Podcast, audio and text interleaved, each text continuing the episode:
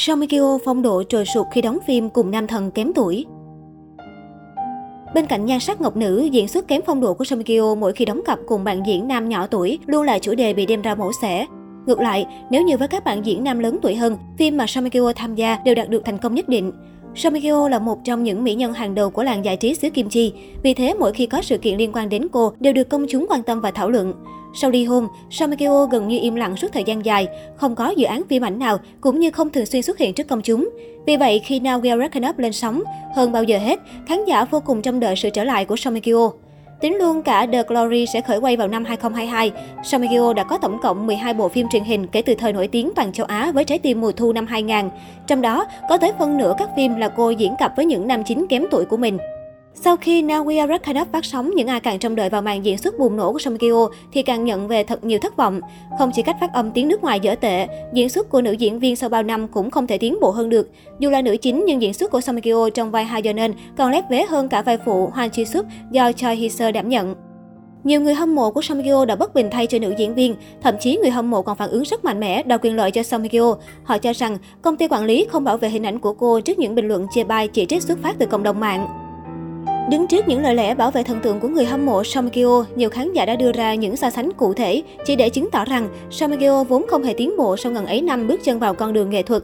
Khoảng đầu năm 2022, Song Kyo sẽ hợp tác trở lại với biên kịch Kim Minh Suk của thời Hậu duệ mặt trời cùng bộ phim mới mang tên The Glory.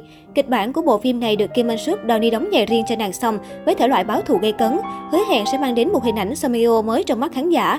Nam chính của The Glory cũng đã được xác nhận, đó là Lee Do Hyun, mỹ nam tài năng đăng lên của làng phim xứ Hàn. Sau khi được biết tới với trở lại tuổi 18 thì Lee Do Hyun tiếp tục chiếm sóng truyền hình năm nay với Thanh xuân của tháng 5 hay Góc khuất học đường đang phát sóng.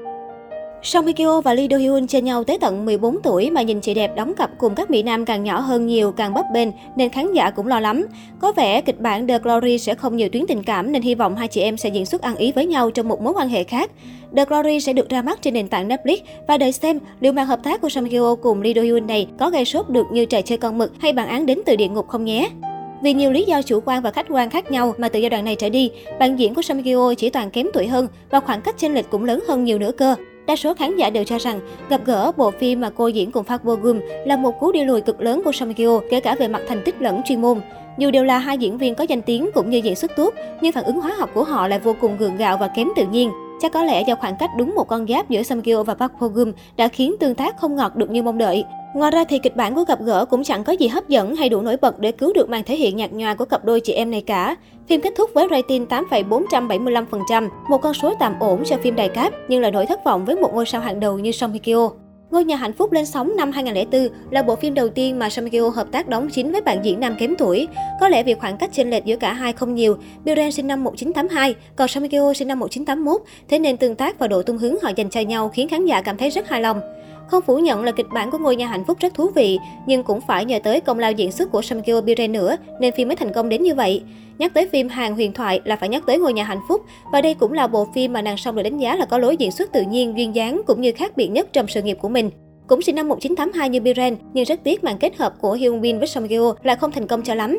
Nói vậy là còn hơi nhẹ đó. chỉ thế giới chúng ta đang sống quả là một nỗi thất vọng lớn khi so sánh với ngôi nhà hạnh phúc.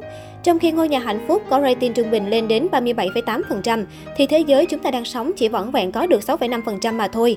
Đáng nói hơn, hai bộ phim này có chung đạo diễn là Pyo Min Soo, nhưng thành tích lại khác nhau quá xa.